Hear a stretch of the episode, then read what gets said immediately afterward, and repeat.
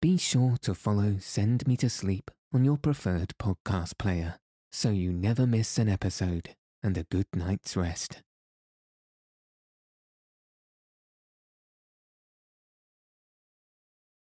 Welcome to Send Me to Sleep, the place to find a good night's rest. My name's Andrew. Thanks for joining me and for taking this time for yourself to ensure you get a peaceful night's sleep. Tonight, I'll be reading 20,000 Leagues Under the Sea, Part 2, Chapters 1 and 2. In the previous chapters, Professor Aronnax and his comrades were mysteriously put to sleep by Captain Nemo, having lost one of the crew of the Nautilus to grave, unexplained injuries upon waking. In the following chapters, our protagonists begin to cast doubt on Captain Nemo whilst they continue their marvellous underwater adventures. If you haven't already, find a nice place to get cozy. Take a deep, relaxing breath and settle your body in whatever way feels most comfortable. Now, all you'll need to do is follow the sound of my voice. So let your eyes fall heavy and your breath soften as we settle in for a peaceful night's sleep.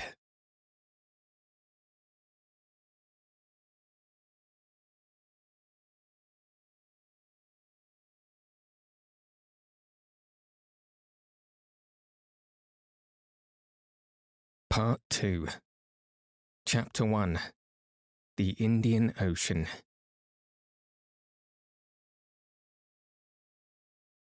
We now come to the second part of our journey under the sea. The first ended with the moving scene in the coral cemetery, which left such a deep impression on my mind. Thus, in the midst of this great sea, Captain Nemo's life was passing, even to his grave, which he had prepared in one of its deepest abysses. There, not one of the ocean's monsters could trouble the last sleep of the crew of the Nautilus, of those friends riveted to each other, in death as in life. Nor any man either had added the captain. Still the same fierce, implacable defiance towards human society. I could no longer content myself with the theory which satisfied Conseil. That worthy fellow persisted in seeing the commander of the Nautilus one of those unknown savants who return mankind contempt for indifference. For him, he was a misunderstood genius who, tired of Earth's deceptions, had taken refuge in this inaccessible medium, where he might follow his instincts freely. To my mind, this explains but one side of Captain Nemo's character. Indeed, the mystery of that last night during which we had been chained in prison, the sleep, and the precautions so violently taken by the captain of snatching from my eyes the glass I had raised to the horizon, the mortal wound of the man, due to an unaccountable shock of the Nautilus, all put me on a new track. No, Captain Nemo was not satisfied with shunning man. His formidable apparatus not only suited his instinct of freedom, but perhaps also the design of some terrible retaliation. At this moment, nothing is clear to me. I catch but a glimpse of light amidst all the darkness and I must confine myself to writing as events shall dictate. That day, the 24th of January, 1868, at noon, the second officer came to take the altitude of the sun. I mounted the platform, lit a cigar, and watched the operation. It seemed to me that the man did not understand French, for several times I made remarks in a loud voice, which must have drawn him some involuntary sign of attention, if he had understood them, but he remained undisturbed and dumb. As he was taking observations with the sextant, one of the sailors of the Nautilus the strong man who had accompanied us on our first submarine excursion to the island of Crespo, came to clean the glasses of the lantern. I examined the fittings of the apparatus, the strength of which was increased a hundredfold by lenticular rings, placed similarly to those in lighthouses, and which projected their brilliance in a horizontal plane. The electric lamp was combined in such a way as to give its most powerful light. Indeed, it was produced in a vacuo, which ensured both its steadiness and its intensity. This vacuum economized the graphite points between which the luminous arc was developed, an important point of economy for Captain Nemo who could not easily have replaced them, and under these conditions, their waste was imperceptible. When the Nautilus was ready to continue its submarine journey, I went down to the saloon. The panel was closed, and the course marked direct west. We were furrowing the waters of the Indian Ocean a vast liquid plain with a surface of one billion two hundred millions of acres. And those waters are so clear and transparent that anyone leaning over them would turn giddy. The Nautilus usually floated between fifty and a hundred fathoms deep. We went on so for some days to anyone but myself, who had a great love for the sea, the hours would have seemed long and monotonous. But the daily walks on the platform, when I steeped myself in the reviving air of the ocean, the sight of the rich waters through the window of the saloon, the books in the library, the compiling of my memoirs, took up all my time and left me not a moment of ennui or weariness. For some days we saw a great number of aquatic birds, sea mews or gulls. Some were cleverly killed and prepared in a certain way, made very acceptable water game. Amongst large winged birds, carried a long distance from all lands, resting upon the waves from the fatigue of their flight.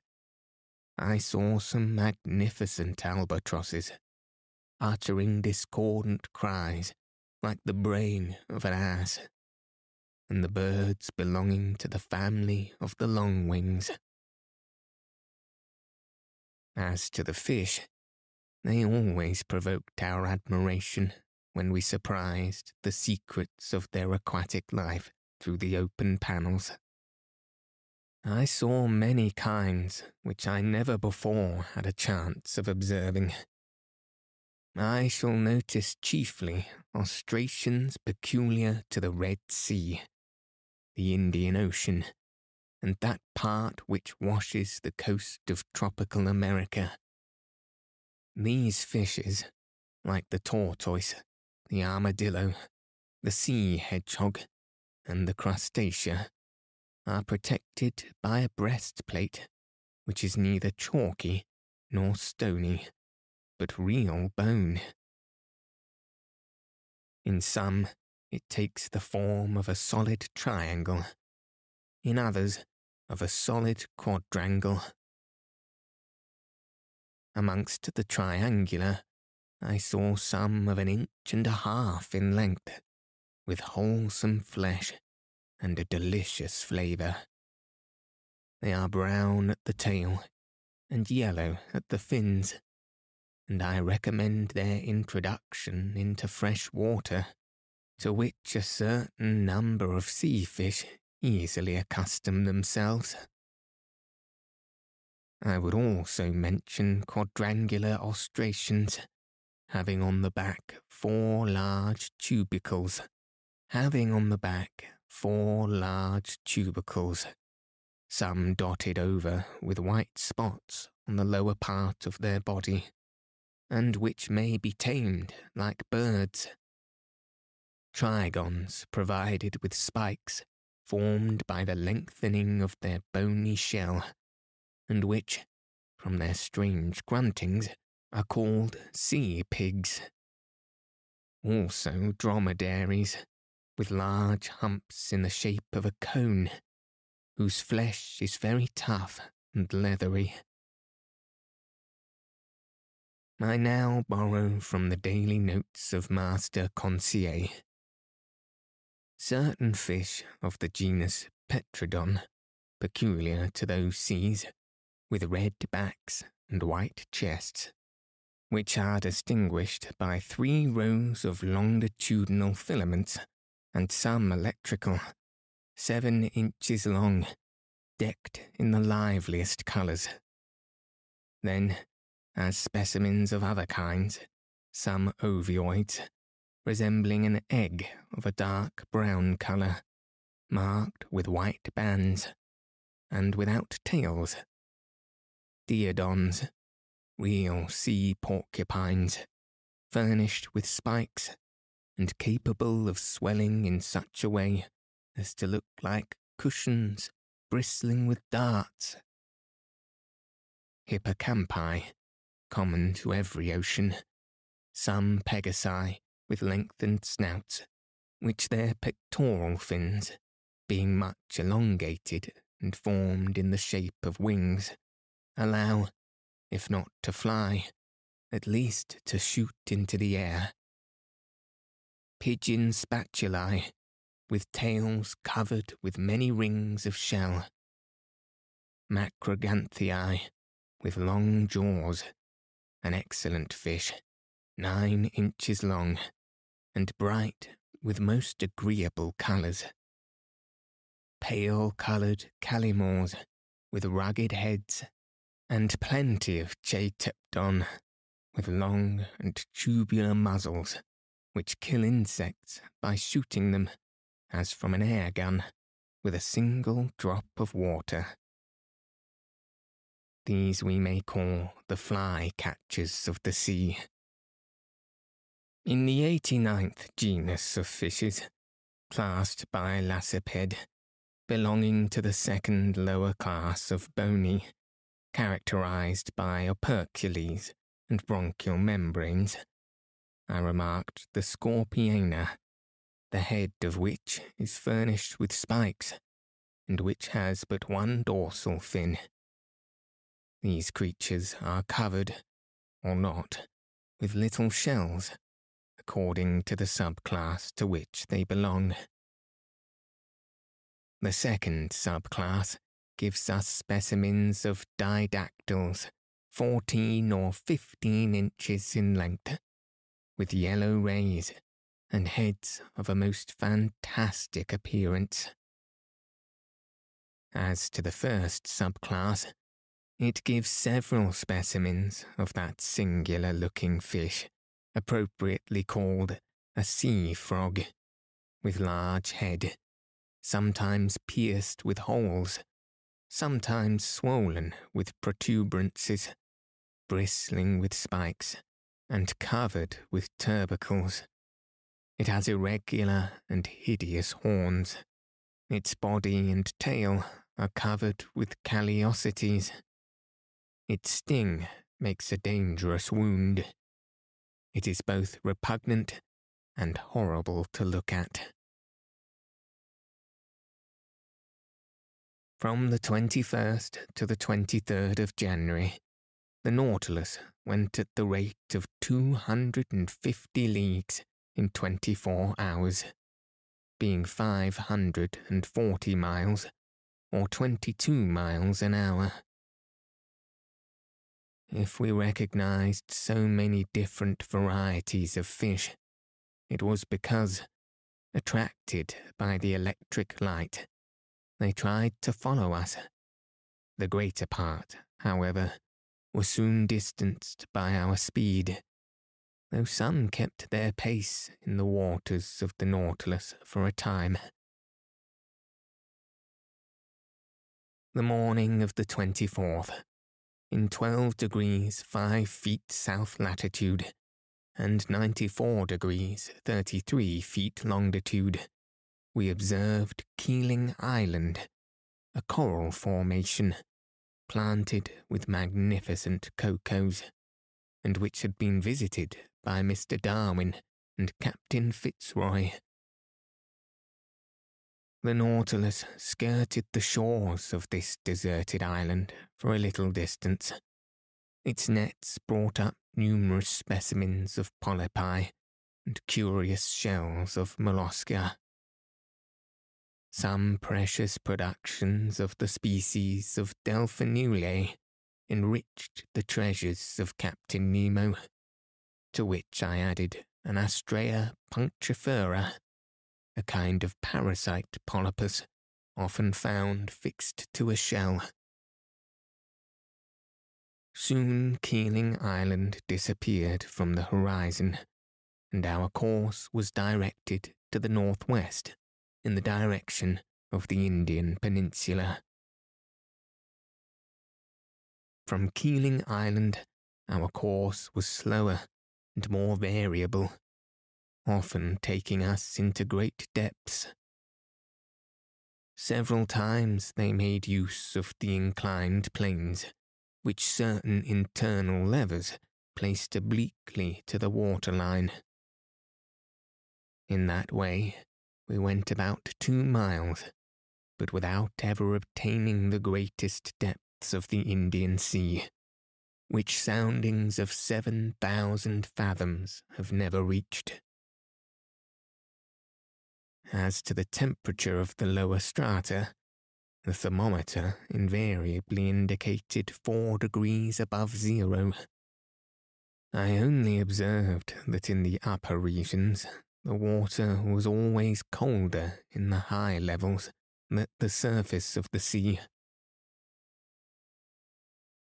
On the 25th of January, the ocean was entirely deserted. The Nautilus passed the day on the surface, beating the waves with its powerful screw and making them rebound to a great height. Who under such circumstances would not have taken it for a gigantic cetacean? Three parts of this day I spent on the platform. I watched the sea. Nothing on the horizon, till about four o'clock, a steamer running west on our counter. Her masts were visible for an instant but she could not see the Nautilus, being too low in the water. I fancied this steamboat belonged to the P.O. Company, which runs from Ceylon to Sydney, touching at King George's Point and Melbourne.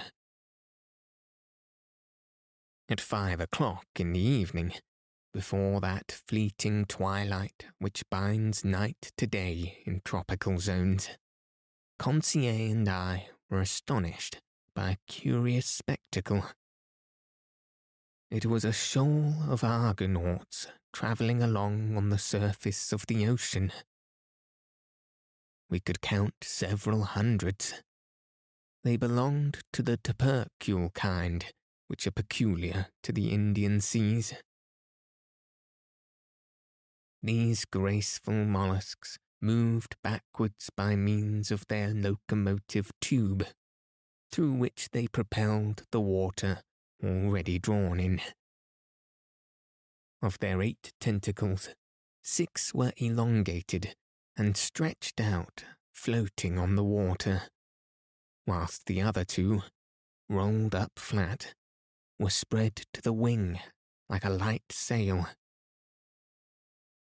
I saw their spiral shaped and fluted shells, which Cuvier justly compares to an elegant skiff. A boat indeed.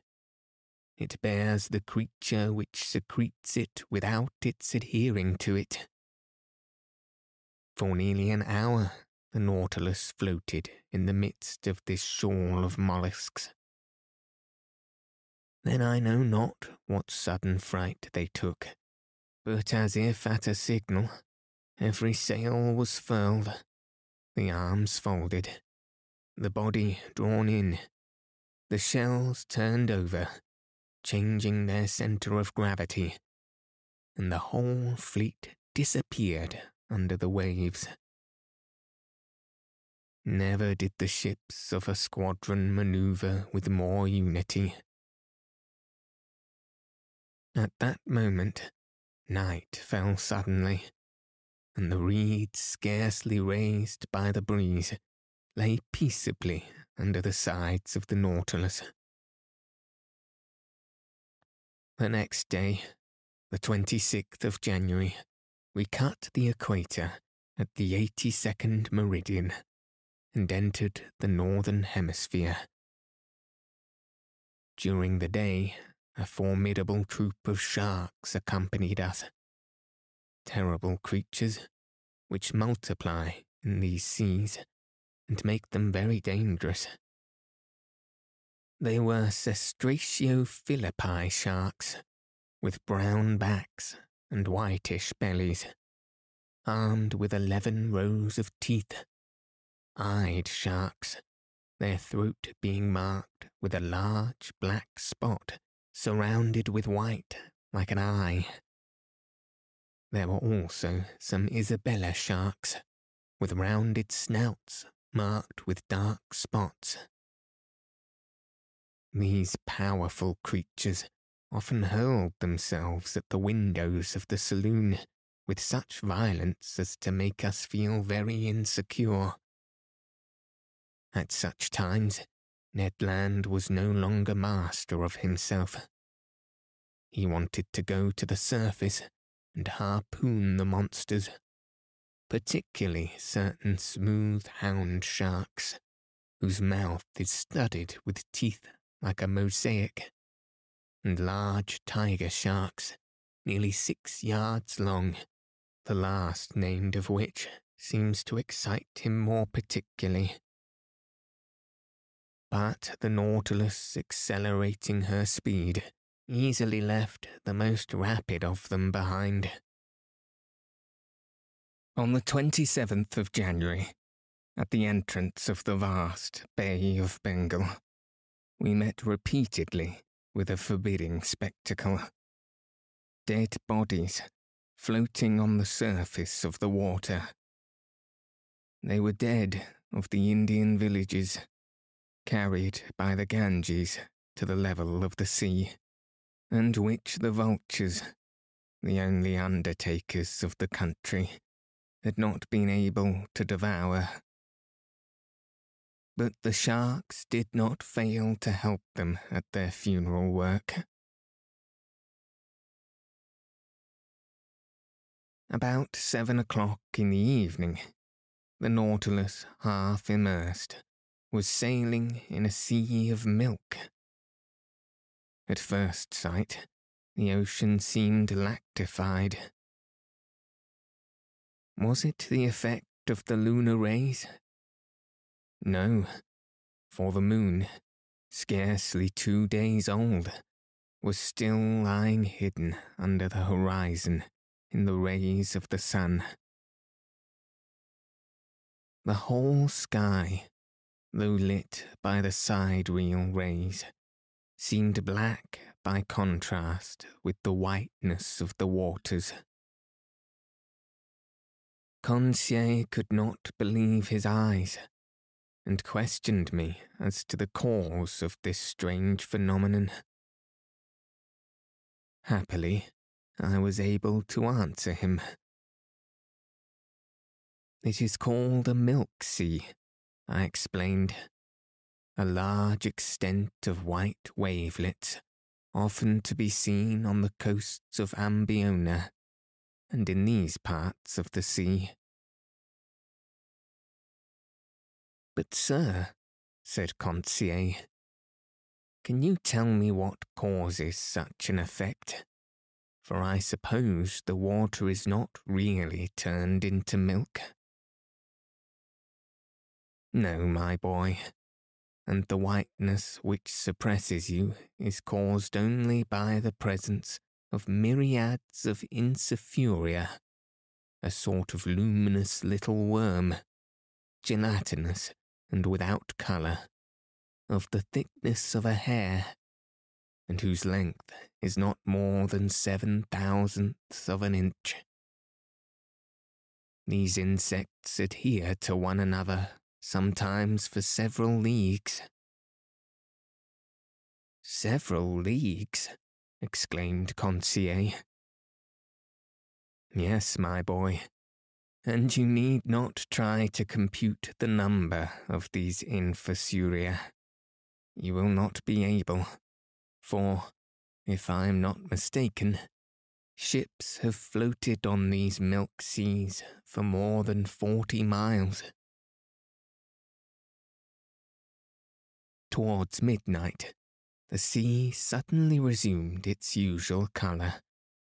But behind us, even to the limits of the horizon, the sky reflected the whitened waves, and for a long time seemed impregnated with the vague glimmerings of an aurora borealis.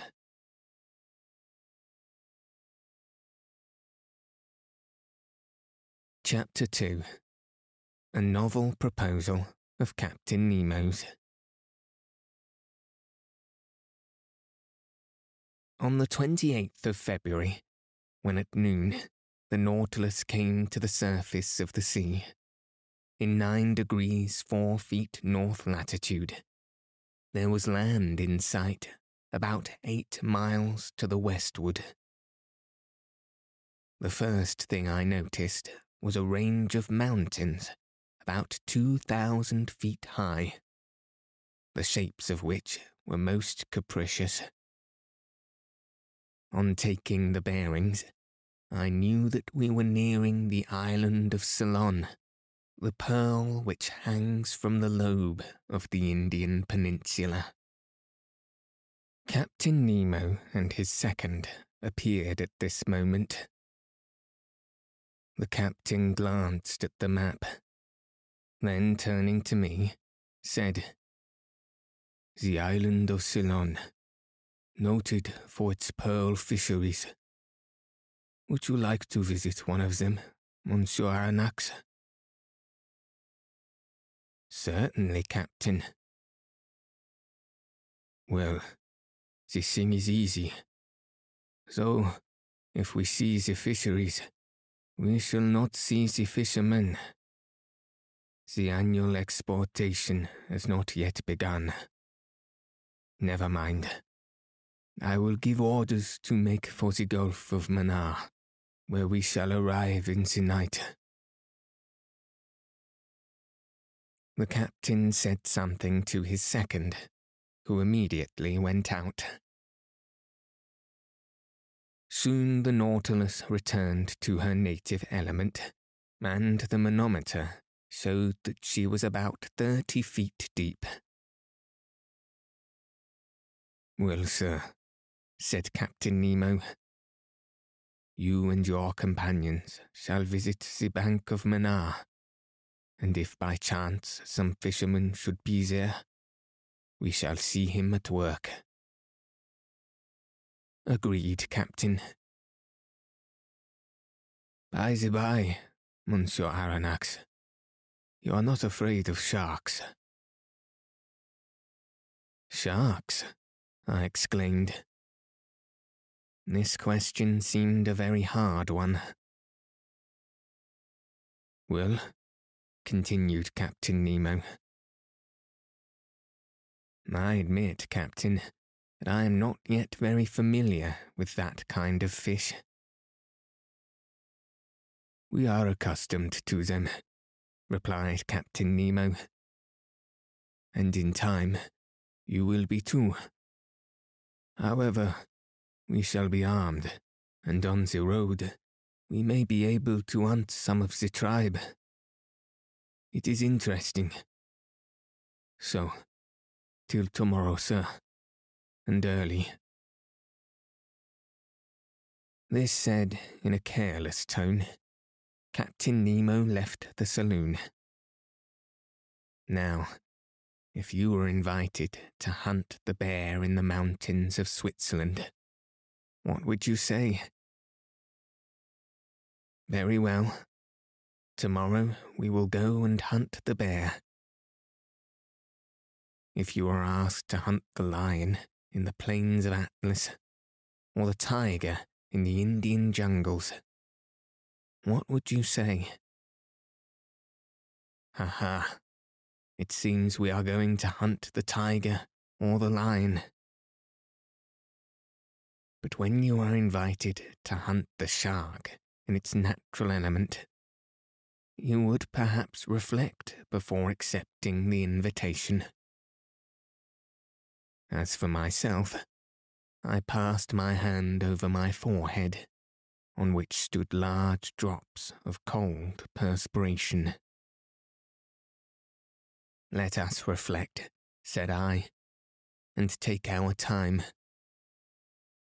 Hunting otters in submarine forests, as we did in the island of Crespo, will pass.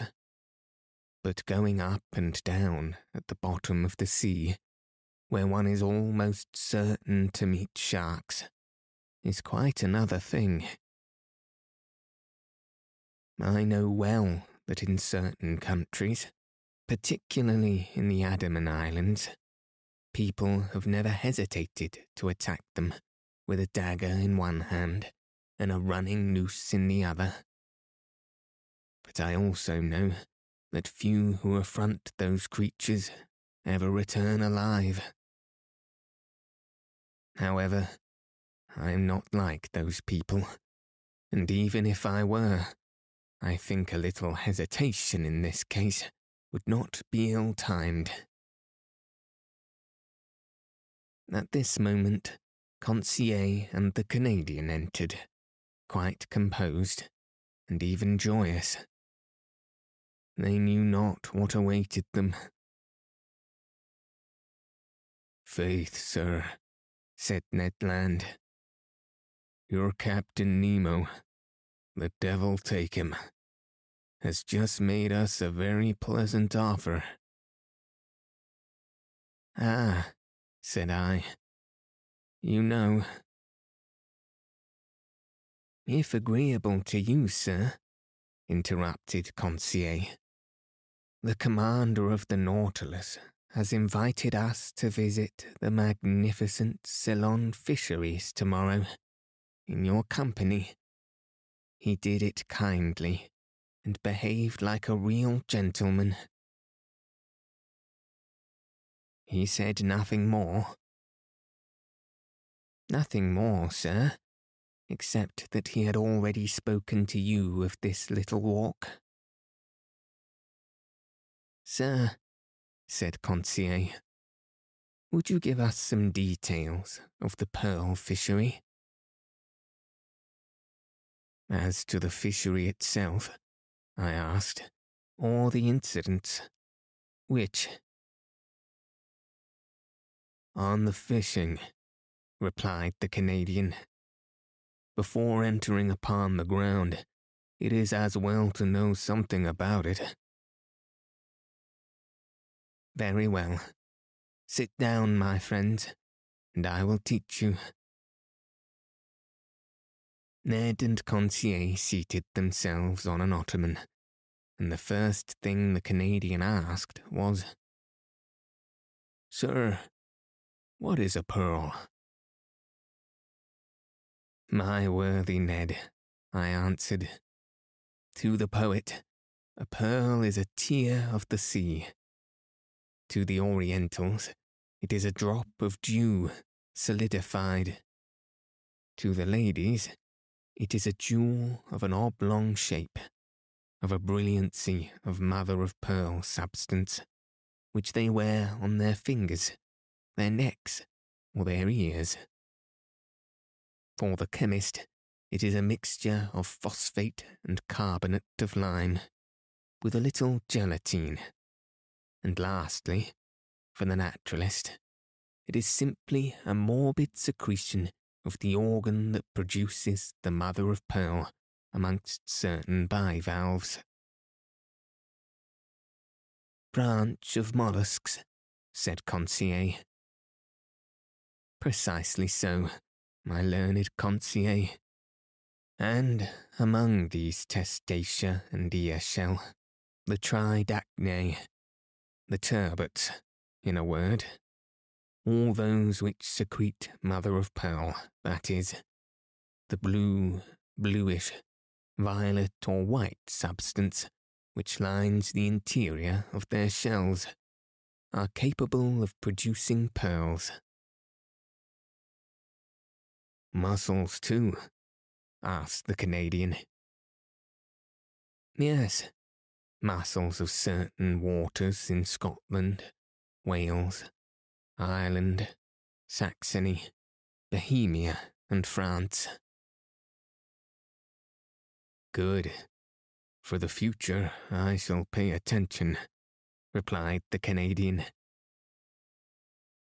But, I continued, the particular mollusk which secretes the pearl is the pearl oyster, the Meleagrina margaritifera, that precious pintadine.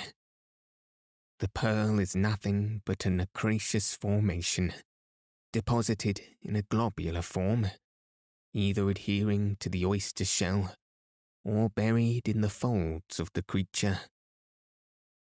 On the shell it is fast. In the flesh it is loose, but always has a kernel, a small hard substance, maybe a barren egg, maybe a grain of sand, around which the pearl matter deposits itself, year after year successively, and by thin concentric layers. Are many pearls found in the same oyster? asked Conseil. Yes, my boy. Some are perfect cask. One oyster has been mentioned, though I allow myself to doubt it, as having contained no less than a hundred and fifty sharks.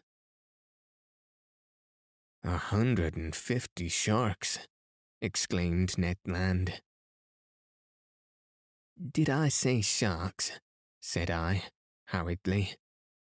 I mean to say a hundred and fifty pearls. Sharks would not make sense.